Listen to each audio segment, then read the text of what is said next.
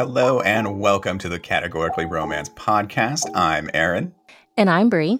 And joining us today, we have author Rebecca Hunter with us. We're so happy to have you join us today. Please tell us how your 2022 has been. Oh, well, thank you so much for having me. I'm a big fan of the podcast, so I'm so honored to be here. Um, in 2022, uh, well, so I got to see my sister for the first time in years because she lives in Australia and she wasn't allowed to come, or actually, she was allowed to come, but she wasn't allowed to go back if she did. Uh, oh my gosh. I know. so, and then we did this whole like these family gatherings with different groups of relatives. And we also got to go up to, we have a family cottage in Ontario, and we couldn't go there for two summers because of COVID restrictions. So um, I'm giving 2022 a cautious thumbs up and hoping there isn't a reason to change my answer soon. No late game surprises for us. Right. Just smooth sailing. Well, are you ready to get into some icebreakers? Yes. If you came with a warning label, what would it say?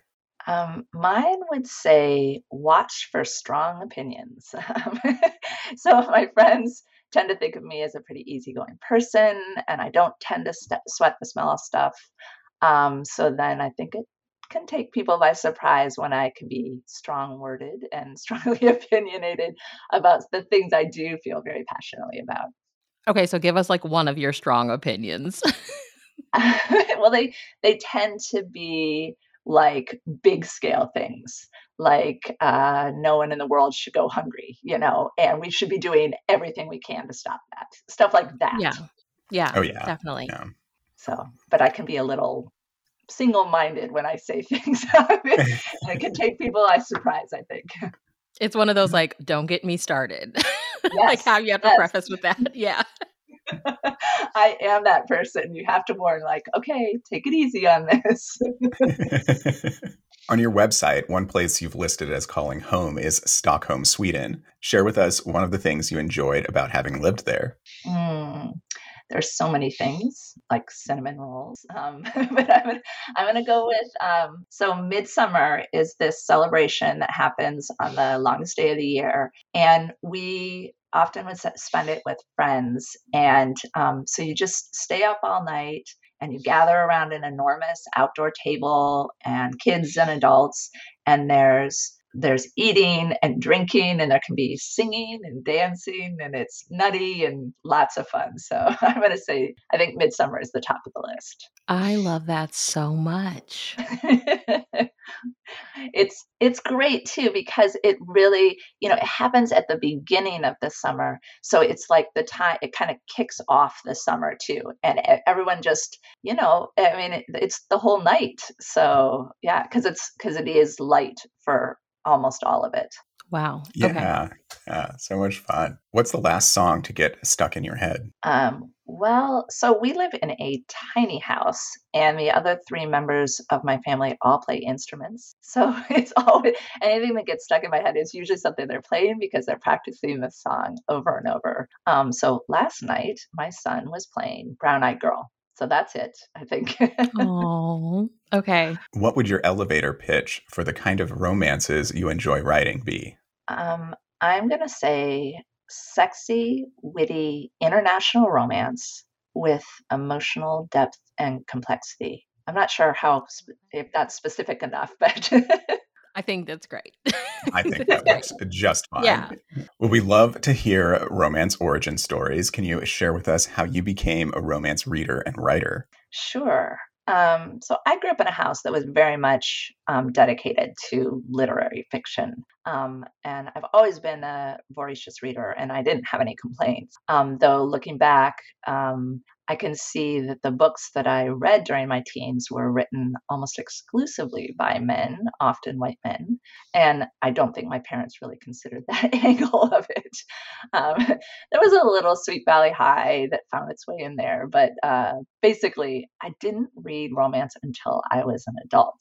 And so I actually became a romance reader and writer around the same time. Um, I had written one book. Um, it was a mystery, and it's one that no one will ever see. but um, I wasn't convinced that I was a very good match for the genre um, because, for example, I don't like writing or reading violence, and so then writing it takes longer than reading. So that that was one of the clues that that wasn't really going to be my home genre. Um, yeah, mm-hmm. yeah. like I don't really want to kill anybody. it's funny because even with like even in romance when i write romance i tend to like steer away from the the hardest times for the characters and my friend who's my beta reader she's always like no you've got to go for it. But so, so it's a problem. Um but my uh my sister visited me in Sweden and she gave me a book. And at the time, like in when you're when I was living in Sweden, like it's hard to get in, it's hard to get a hold of English language books. Um, and this was before Amazon was you know king of everything um, and she gave me the book that she had just finished which was outlander oh and my gosh. Oh. is there it is. Is that, is that a thumbs up O or a thumbs down no? that's I mean it's a thumbs up, but that's a big book to get started and there's not just one of them. yeah. Well, so I, you know, I read it and there were things that I liked and there were things that I didn't like as much. But what really blew me away was the distance between what I assumed romance was without reading it, of course. And mm-hmm. and what the book really was, what it actually was. And it it was right around then that I first thought like, oh, I have stories that I could write that might be romances. And maybe that's a better idea than mystery. so that's really kind of where it started. Yeah, Erin and I eh, ha- have been trying our hand at writing and we're pretty much on the same page like we kind of find it hard to be mean to the characters but Absolutely. we know that that's something you have to do just hearing you say that it's like you're you're speaking to the choir like right now it's funny because it now, so since I've switched over to mostly traditional um, publishing, I have to write a summary before I go into the book. And it's actually easiest for me to, you know, in the summary part, you know, realize, okay, I have not put enough like conflict and peril in the relationship in there because it's really hard when I'm in the thick of it to to torture the characters. I don't want yeah. them to have a hard time. Okay, so I have to ask, so having with when you you read Outlander and you said there were there was a lot of things you liked, there were a lot of things you you know you didn't. Like what how did it change your perspective of romance? I remember when I was trying my hand at blogging, y'all, I made a post and I included Outlander in it because at the time it was a book I really wanted to read. And somebody like gave me this comment about this is not a romance and blah blah blah. And I'm like, well, everybody that I know that reads romance that has read this book considered considers it a romance. So like as that being your first, how did it change your perspective of the genre? Yeah, uh, that's a good question. Um, I think that there was a lot of other things. There's a lot of other things going on in that story besides the romance. You know, the sort of the the time travel and what it would be like for someone um, from the 19 you know, from the middle of the 1900s to go there. Um, and there was a lot, that was super intriguing. I think, um, you know, I only read the first one, and that one, I would venture to say I don't have a super strong opinion about this, so this is not one of my hills. Okay. but, I think the first one is a complete romance, um, and it was definitely presented like this is long before I was in RWA, but when it first came out, it was given to at the national rwa conference her publisher um, gave it put it in like all the rooms like it was definitely at the time marketed as a romance i think it then like if you start to get after that it goes into like adventure with romantic subplot. But that first one, like they end up, they have a happily ever after or happily for now, maybe at the end of that book. So I, I don't know. I would say that one is a romance, but it, it really did not take the course. It was so, there was so much adventure in it and so much about Claire's story, like her um, it was i would say it's kind of even an intersection you know it's got a women's fiction element to it because it's really about her self exploration through this story. So i think that that really appealed to me and that's sort of what i how i entered romance too well, from what we could see online, your first published title was Stockholm mm-hmm. Diaries Caroline, which you indie published in 2015. So, can you take us back to this time and walk us through the writing and publishing of this book? Uh, sure. Um, so I so I I was stuck revising the same mystery manuscript many times. the under the bed mystery that we will never see. that I wasted three years of my life on. but um, I, you know, and I was submitting it to agents, and after I had gotten a lot of like, you know, people would take it and they'd ask for more and sometimes even a full and then just say like, I don't love this enough to to buy it or to take it. So then I came to the um, to the decision that I really needed to start again. And I, you know, once I read Outlander, I started devouring romance, um, historical romance first, because that was sort of like my gateway in. Um, but in 2013, our family moved from Stockholm to where we currently live, which is the San Francisco Bay Area. Um, I missed so many things about Sweden. Um, so when I sat down to write Stockholm Car- Diaries, Caroline, um, it really um, it's sort of like a love letter to my expat friends and the city I loved and the things I loved about it.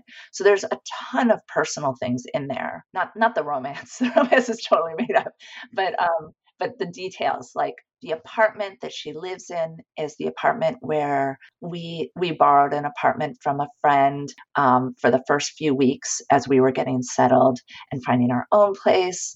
Um, and there's she has a really strong friendship with um, this woman veronica. Um, and these friendship like i made a lot of friends um, with people from around the world and these friendships are really intense um, because you know we're, we're all going through the same thing which is like figuring out how to um, mesh what we think life looks like with what's actually going on in this new country where things are done differently. Um, so i really wanted to write a story about someone who is exploring stockholm and exploring those things um, and what it means to live there while she's falling in love. So that's really kind of how i approached that book.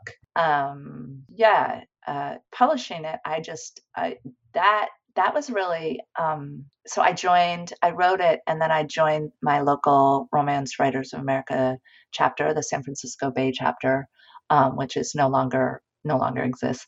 Um, and everyone there told me how to do it. So, so that, awesome. that was it. Yeah. what did the world of romance publishing look like at the time you were entering into it? So it was certainly easier to sell books without advertising. Um, I uh, I was I, I entered at the tail end of what I would call the indie gold rush, or I, not I would call that that's sort of what it's known as. Um, and Facebook was really at the center of connecting with readers, and um, the connect the contemporary market was flooded at that point. But there was still there were still so many ways to connect with readers um, who would enjoy maybe enjoy my particular kind of book, even though I really did not know what I was doing. Like I said, like I got tips from. I love this so much. I feel like that would be us, Erin. Like we're just we're just putting books out there, okay? But we have no idea what we're doing. yeah. and it felt, I mean, it really felt like that. Um, and it was fun that way for me because I didn't really um I didn't enter it like my dream was to write a romance to write to write a book and then and everything after that and i try to like i try to remind myself of this when i you know get down on you know oh what are you what am i doing with my career and anything? Like really my dream was to write. And so all of this other stuff that came with it and discovering the world that there you know you could connect with readers and that was all just sort of icing on the cake for me at first you know? It was a period of discovery um, I, you know, in retrospect, it would have been better if I knew more about business and stuff like that. I was not the best business person and I didn't really know how to ride the wave. um, how to hang on to it. Um, but I, I, you know, it's hard to think that I should change like to go back and change that just because there was such um, a feeling of possibility and it was very uplifting in that way. So yeah. Well do you remember the moment like you just you said that i just wanted to write which i mm. think for a lot of us aspiring writers that's it. Like you just want to write. You just want to do the thing. Do you mm. remember the first time when it hit you like oh but there's a business aspect to this too? Yeah uh, that was well I guess, you know, querying agents was a little bit of a wake up call and having the rejection for a wake up call. I can um, definitely see that being, you know, part of it. but it really was after I published. I mean, really figuring out like, oh, I I don't know how to reach readers. Okay, I'm going to try this. I'm going to try like going on, you know, Goodreads giveaways or, you know, um, there were at the time, I mean, there still are a bunch of Facebook groups, the reader groups, um, but at the time, there were a few of them were really big and going on there, and people would just buy books at the time because there wasn't, it wasn't as flooded as it now, so as it is now. So you could go on to like One Click Addicts and put your book out there and talk about it, and people would buy it. Like now, it doesn't really work quite that you know it's not that streamlined at this point. Yeah. Uh-huh. Yeah. Um but yeah so it really was after i really discovered it i think after um, I published and after I started realizing like, oh, and people expect me to write another one like right now. that is definitely part of the package. I'm not really selling myself as a businesswoman here. I think it's great. It's fine.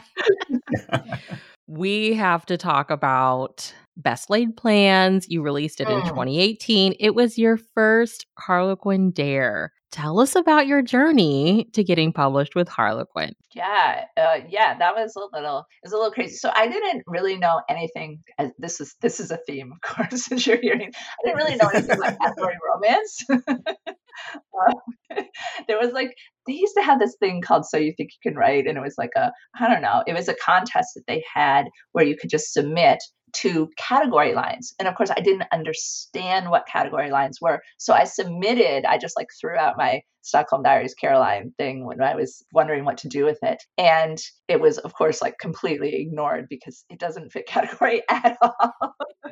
like, single perspective, like all these problems with it.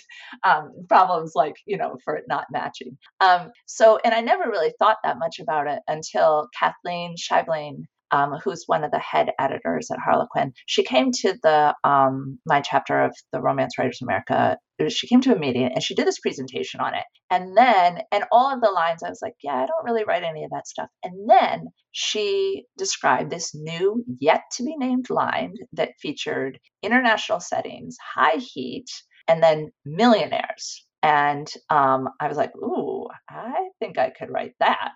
And coincidentally, my name was chosen for a pitch session with her. There was like a big lottery. And I, still not understanding category very well, pitched the story I was currently writing, which is in the in the Stockholm Diaries world. Um, and it had some of the elements. Um, so it's it's a real book. It, it's a book that I did write. It's called One More Night. Um, but if you ever read it, you will see that it's clearly not category romance. But I had this uh, this pitch, pitch session, so I tried to fit it into what they wanted. So I was like, the hero, it's international, it's high heat, and the hero is an author and a millionaire. And, and Kathleen just like cracked up and said she said something like, "Well, he didn't make his millions as an author, did he?" Uh, no, of course not.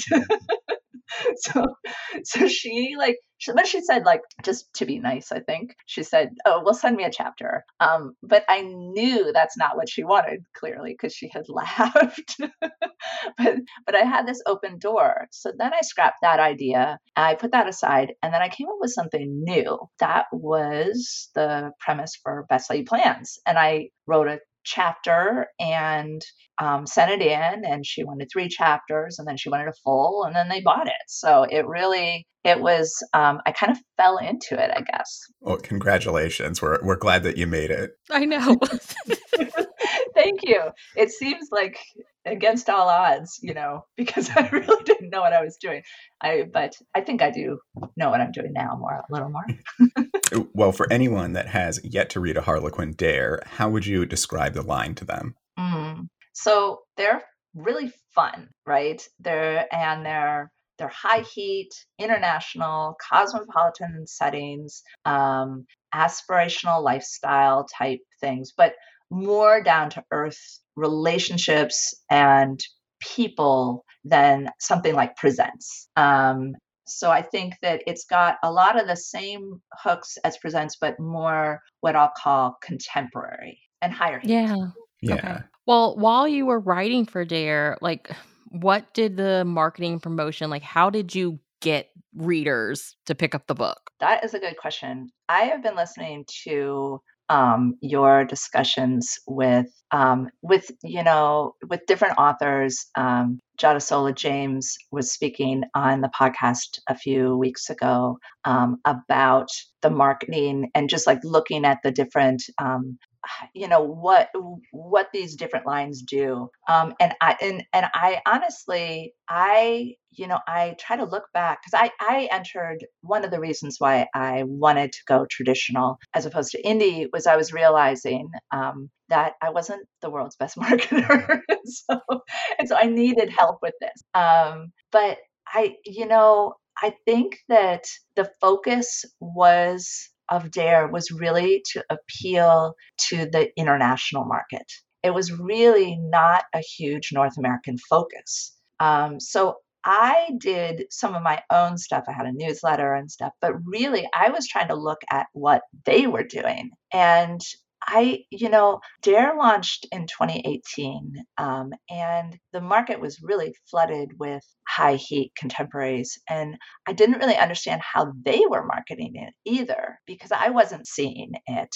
I, am sure that it was advertised to the to Harlequin's established base, but it didn't have the regular category covers. Like if you look at my if you look at the cover of Best Laid Plans, like it just has Dare in the corner in these, you know, you don't know that it's Harlequin at all, and you definitely You don't, don't, know yeah. category. Um, it, it was presented much more like a single title. Um, and then here in the US, it was only online. I mean, I totally, totally understand why Harlequin as a business decision, but as like, you know, as an author, I would like, I would have liked it to be um, as in paperback. Um, and I, I do understand there's a lot of problems with high heat books on the shelves and um, you really need a so but if you're going to make it work you need a great online marketing game and um, Jadesola mentioned that Harlequin is adaptable and always figures that out. And I totally agree. They've really done an amazing job with this.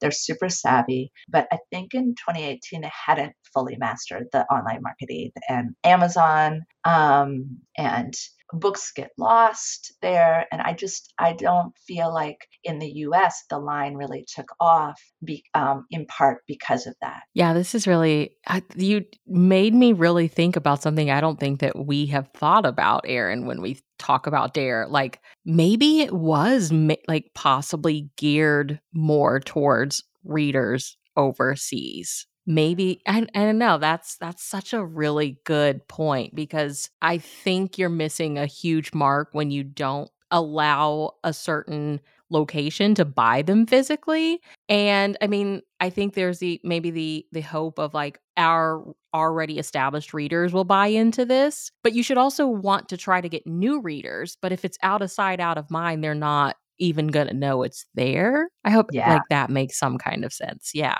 um, and i think you know there are markets that dare did do really well in um, but they're you know the like for example in the swedish market which is totally coincidental but it's it's a good one for me to do well in because it's close to my heart um, but they're like the the the dare line is still publishing books there i mean not not new books but they are still publishing translations of the line and you know my books are in audio there like they're they really are really you serious Oh, I wow. know. Isn't that crazy? So it, I think that so you know Harlequin's business um you know it's it's in it's it's centered around the the North American market and category but they really a lot of the business focus is also on selling to these foreign markets so like the the foreign markets themselves are this has been explained to me, and I hope I'm getting it right. But they're they're sort of their own entities, so they decide which things do well there. Um, and so we, you know, as tropes, when we were writing, there were things like um, I think like, you know, not military heroes, not police, you know, things that do not do well in overseas markets, but maybe do better here. Um, and so the, and so there were markets they were hoping the international market would really take off. And there were some places that it did, and then other places that it didn't. Like I said, Sweden did, um, but the books are in, I think for Germany, they did um, they translated them for a while, um, but that's ended. Um, I just got Lithuania. I don't know. Um, oh my gosh.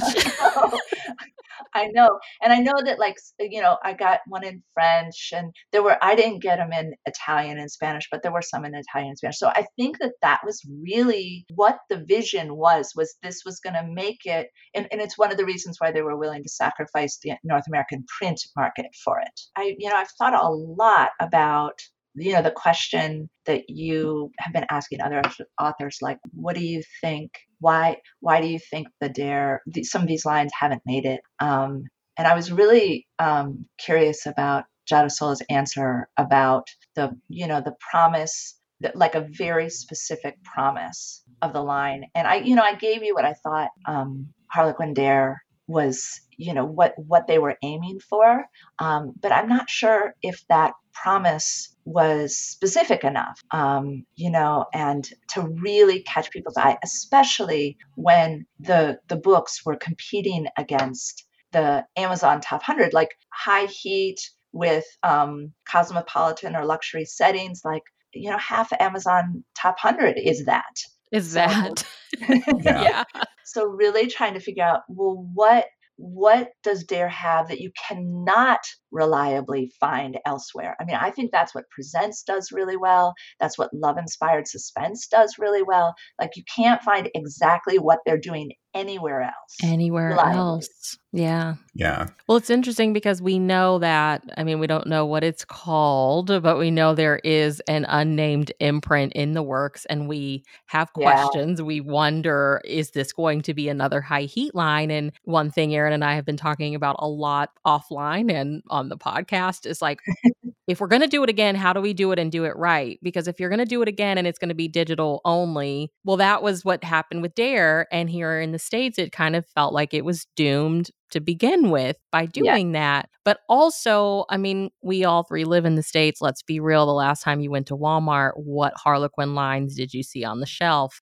You probably right. wouldn't see a Blaze or a Dare on the shelf at the Walmart in the United States. So it's like, what's, we're interested to see how it rolls out. Like, what do you think is someone that wrote for this line, which I think it's so interesting. If you're writing for a line that you know you're not going to see on the shelves where you live. I always find that so fascinating how authors do that. Like you're writing for you're writing a book for a line that is really trying to be pushed somewhere else because you know like for whatever reason it's not here but like what do you think how what do we do differently this time to ensure whatever's coming down the pipeline has the potential to be successful? Yeah i mean i think that's the million dollar question that harlequin's trying to figure out you know? I mean for me personally you know i was writing indie before and so I wasn't as um, it was it didn't feel like a step back to not have my books on the shelves because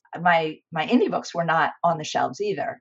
my my my orientation was online, you know, ebooks. Contemporary is a super, super hot market. Um, I mean, I don't think I understand that there is, it has ebbs and flows, but it is the biggest market. And I think high heat, there are people who are buying, again, if you just look at the Amazon top 100, it's high heat contemporary. So there are people who are buying it. And I think um, I, and I'm pretty sure this is not an official thing, but um, I'm pretty sure that the new yet to be named line um, is higher heat and is paperback. I think that they are looking for shelf space. And so I think one of the answers is, has got to be about covers that suit Walmart frankly like they have to be able to fit on those shelves um, and and and I don't know exactly what that is. Um, I actually I don't think I even have a Walmart near me, so I am not sure what those look like. um, maybe I do, it's, but it's not anywhere very close, and I tend not to drive, so um, maybe I do.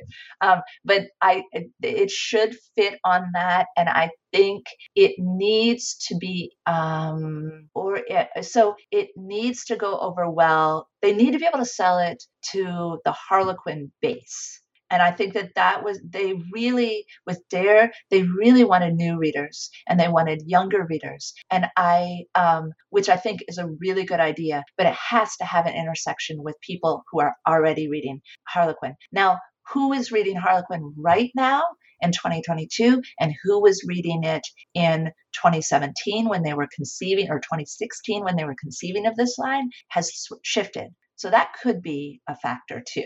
I'm curious to hear what you two think. Like, what would you want this line to do?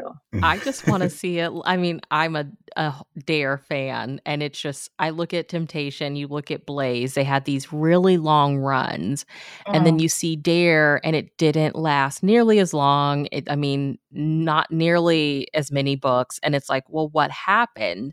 Um, you know, so it's sad to see it go, but I mean, lines come and go. I think if you're a category reader, you just kind of get used to it. But there are those lines that are so definite. I mean, romance is the oldest line, it's been around for forever, it feels like. And then you have presents. So it's like, it is possible to get it right. Yeah. Um, I I think that I, I hate to go there, but like there are just some parts of North America that are so conservative almost that it's like you're not going to see they're not going to want those books on the shelf at Walmart. So then you right. have to hope you can get them in Barnes and Noble. And I don't know. I I I think part of what we're trying to do with the podcast too is just how do you get those new readers? You know, one thing Jadesola James said in her in the interview with her was for the longest it was um, keeping the readers you already have, right. but also trying to figure out how to get new readers. And that's something Erin and I have talked about is like how do you get new people to jump on board. But I, I feel like that's going to be key. Yeah. I think that there, I mean, I'm hoping, I, I think that the more um, new authors that they bring in that have yes. established bases that are not, that really don't even intersect that much with Harlequin, you know, I think that that like now that you're saying that, I think that that would be really that's an important factor. We got to get Katee Robert back to to write another category. Basically. I think she's moved on from category. I know. Yeah. People are shocked when you're like, "Oh, Katee Robert wrote for Dare. She wrote for Entangled." they're like, "She wrote categories." Yes, they were really good. I know. Well, one thing I don't know if it would help in the marketing, but one thing I would love to see again is the painted covers. Like I just I love oh. the Temptation covers. Yeah. They are they're just they are just so special, and uh, it, it's probably not the key to success there, but uh, I think it would be awesome to uh, to see some painted covers again. I do think readers want that. I do think there's, you know, a big group in romance readers that like miss those days. Yes. I mean, in a way, it was kind of illustrated, right? Like everybody loves illustrated covers. right? Yeah. Um, and there was some there were some late Kimani books that had some illustrative. I feel like one of Sheryl Lister's, maybe I think it's hers, that had just this gorgeous sort of like tropical scene. I hope I'm getting the author right. I'm not I'm not sure if it's hers, but it had this tropical scene, but it was illustrated uh, stylistically. It was it was beautiful. So they can yeah. do that. As well, it would it would be kind of cool to see Harlequins like at the checkout stand that like that yeah. i always think when i'm at the checkout stand looking at like the you know the celebrity magazines and stuff there i'm like why can't there just be a, just a, a shelf of of the categories uh, just right above all of those? They just fit so perfectly. And and honestly they'd probably get me every time i went to the grocery store at that check i was like well i might as well just grab this one. Well and i think that's probably harlequin's you know that's their first choice too i'm sure you know if they can get that that's cool i'm sure they're trying to push for that but um there's you know I'm sure they're not the only people who are pushing for that space. So yeah, oh yeah, yeah. it's prime real estate. Yeah, it is. Because, Look, if Miss Debbie Macomber has a book, it's gonna be there. Okay, we we, we have to fight with Debbie Macomber. Nora Roberts backlist. I mean, especially like okay, put it put a put you know the new unnamed imprint at the Walmart by the self checkout, so nobody's none the wiser that you're buying it. You know, if it's that big of a deal. Uh, yeah. Put it in the self checkout line. right. Right. Yeah, and I had a I had a Walmart in a city I, I lived nearby went totally self checkout. It was it was 99% self checkout except for the customer service counter. Wow. That's crazy. Yeah. you could do like gorilla, you know, get get in there and just just do it for a try. Don't tell anyone. Just bring your rack.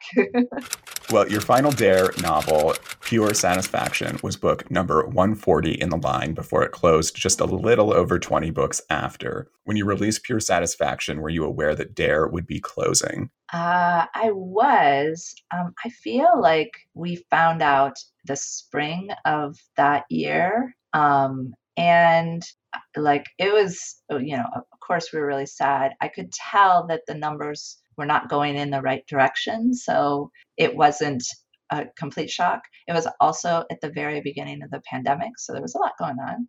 Um, so it was you know it, it felt like it i don't think it was related to the pandemic per se but maybe um, I don't know if they sped it up because it was because you know books were not being sold like bookstores were closed closed anyway. Um, so yeah, I don't know, um, but yeah, we definitely knew we knew beforehand. Well, the book was also a Vivian Award winner. So can you tell us what that experience was like for you? Yeah. Um, so that was a strange and kind of mixed experience for me. Um, so obviously, like on the one hand, I was so thrilled by this honor. Um, I'm someone who often rewrites the beginnings of my books multiple times, but the first three chapters of this one really flowed out of me.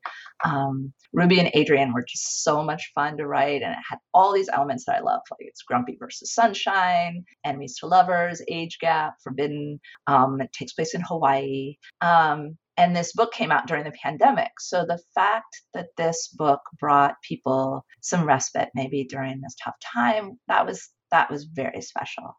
Um, and the other finalist, um, Nikki Sloane, she's super talented author, and she had a bigger profile than I do. So um, I kind of just assumed the uh, the award was going to go to her, and I was genuinely surprised. Like if you there's the speeches somewhere on YouTube, and I, it's very clear that I'm happy and very overwhelmed as I, as I um, but you know, there's another dimension. Um, so I'm, i was not on Twitter at the time. Um, and I had heard, but I had still heard some rumblings about the inspirational romance from Bethany House that had finaled that starts out with a soldier killing people at the Wounded Knee Massacre. Um, and I was familiar with another book that had finaled in this category years, a few years before, and it featured a Nazi um, officer and a Jewish woman captive in a concentration camp. So the inspirational category itself had developed a reputation for lifting up problematic characters.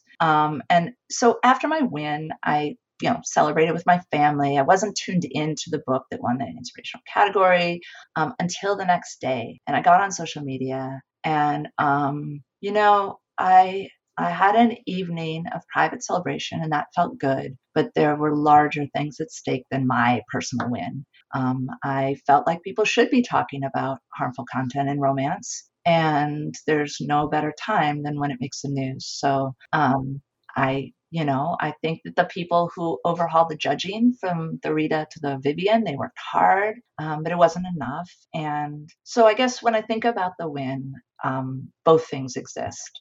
I'm proud of the book that I write that I wrote, and um, I'm really honored to have won. But the feeling is intertwined with the sadness about the harm the contest brought. So that was kind of a yeah. long answer. Oh, thank you for sharing that. Yeah. Yeah. Well, we are excited to learn that you will be making a return to category romance writing and that we will be getting a 2023 release from you. What can you tell us about it? Mm. So after my last answer, and the fact that I wrote for Dare, this will probably come as a shock. but I did write something for Harlequin's inspirational romance, romantic suspense line. Um, and this kind of has a little story behind it. Um, so after Dare, I submitted to Presents and Desire, but neither took my things. Um, neither took my ideas, and um, and I, and it, they they're not fabulous matches for me either. So I just sort of moved on and I was writing other things. Um, but last December, Katie Gowrie, who's my Dare editor, and she's fantastic. I love her. Um, she contacted me and told me about a project under the Inspirational Romantic Suspense line. And did I want to submit a proposal? And so, obviously, with all the things that I just talked about, I had to think about it. Um, I was extra sensitive about what story I wanted to tell in this genre. Um, and I, but I love Katie and I trust her as an editor. And there were these three things that they wanted. They wanted either canines or cold case or mountain rescue. And when yeah. I heard mountain rescue, I was like, ooh. I've always wanted to write like stranded in the snowy mountains story and like I feel like those yeah. three things are huge. I I knew you yeah. were gonna say cold case and I knew you were gonna say K nine, and then you said mountain and I was like, yep, those two. That's it. All three of them.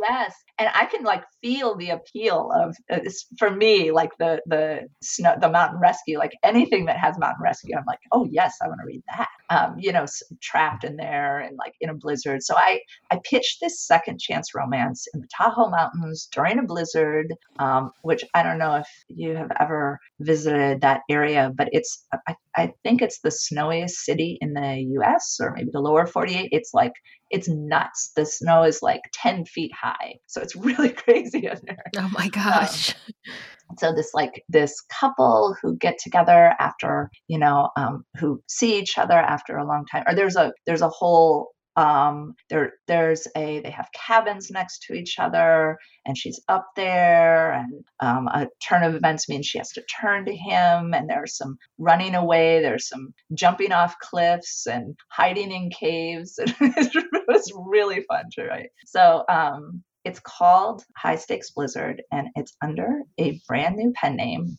which is Rebecca Hopewell. Yay! Yeah, I was going to ask about that because I I spoke to um, Kim Findlay recently, who writes for Heartwarming and Love oh. Inspired, and and they almost didn't catch that that she wrote some steamier stuff under Kim Findlay, and and she had to mention it um, for them to to assign the pen name. So I was I was curious if you got one as well. Yeah, I mean, I don't know. You know, I asked um actually when I was looking at doing this, um, I asked Lisa Childs who's a long, long time um, Harlequin writer. She's written um, over 100 books. Um, and I asked her, because she's written it all under the same name, but she only writes for Harlequin, but she just like switches lines. Um, and I was like, okay, so she writes, she wrote one of these she wrote for, for this inspirational romantic suspense but she also wrote you know she wrote for dare she that's how i knew her um, she wrote for she writes for romantic suspense now i think and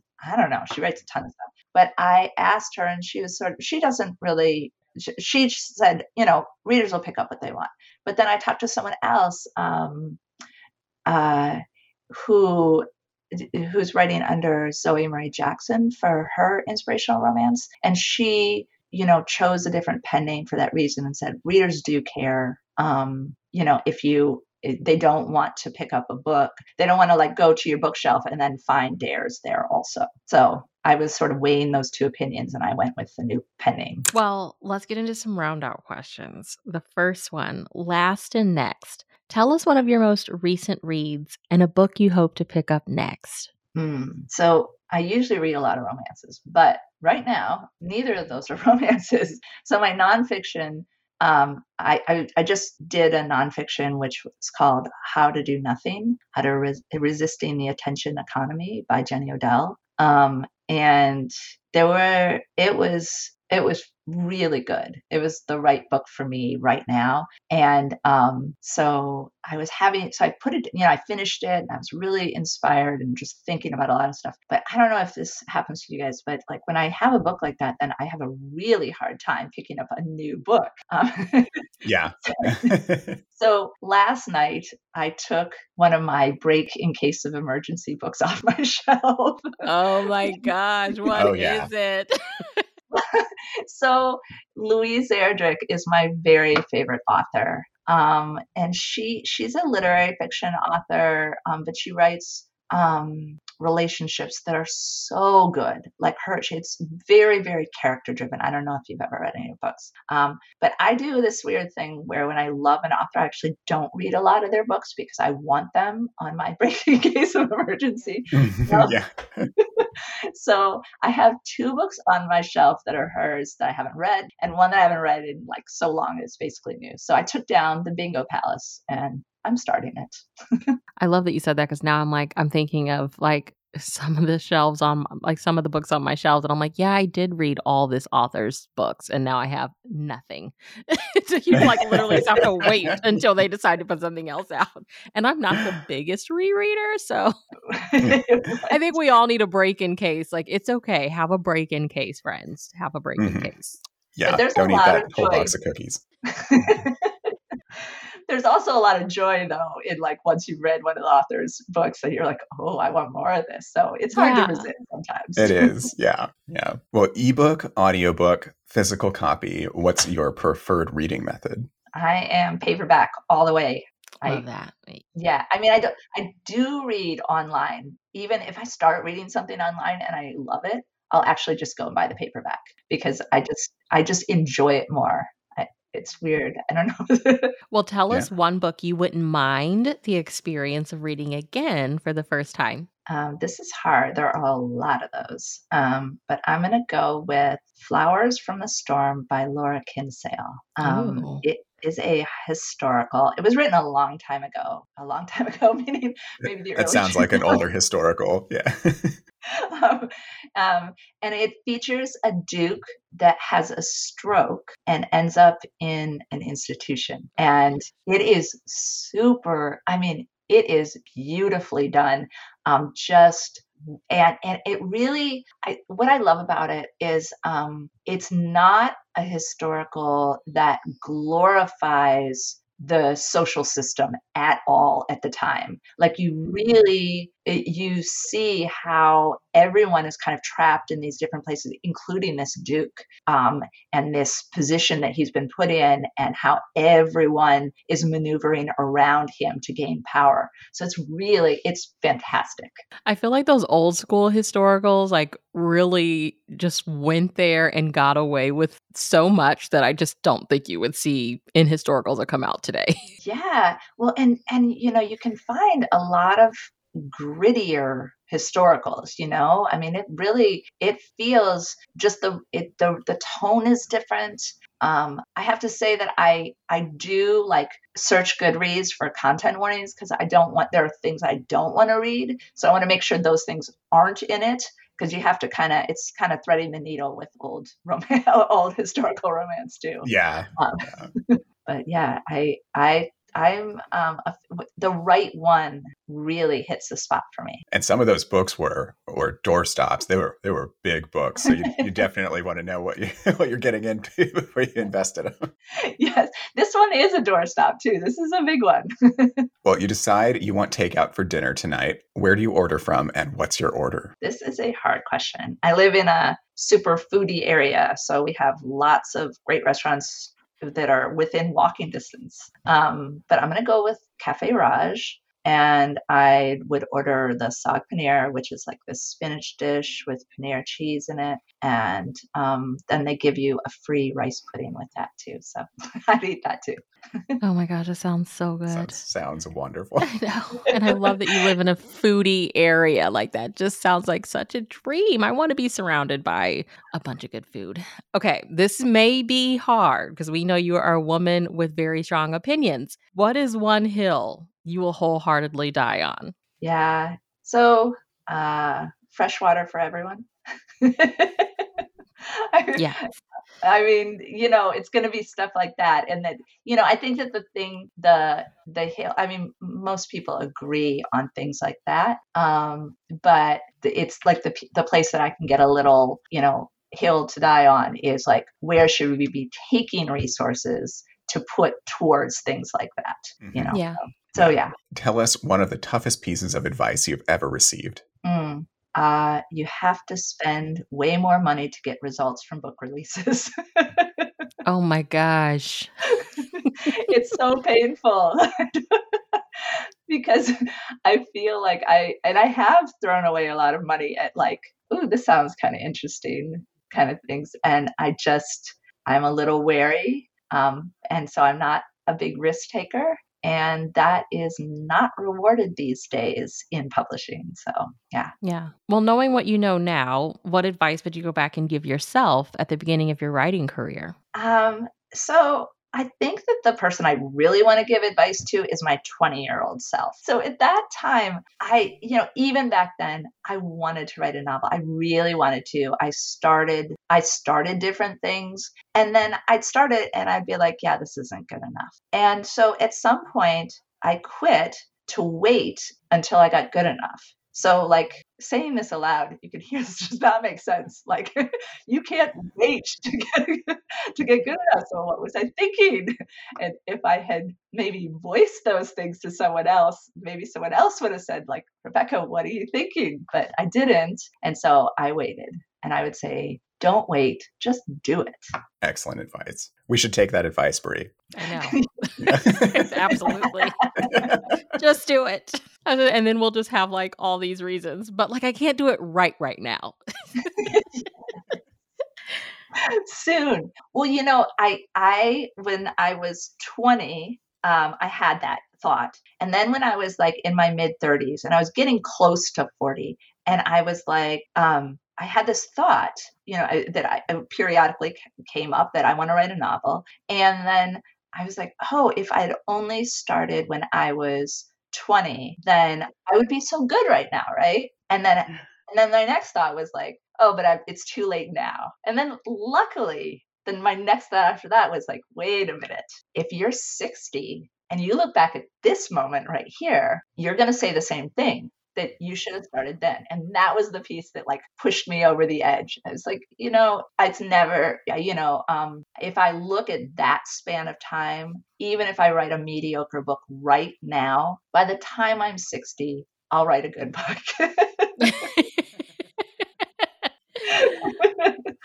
so yeah.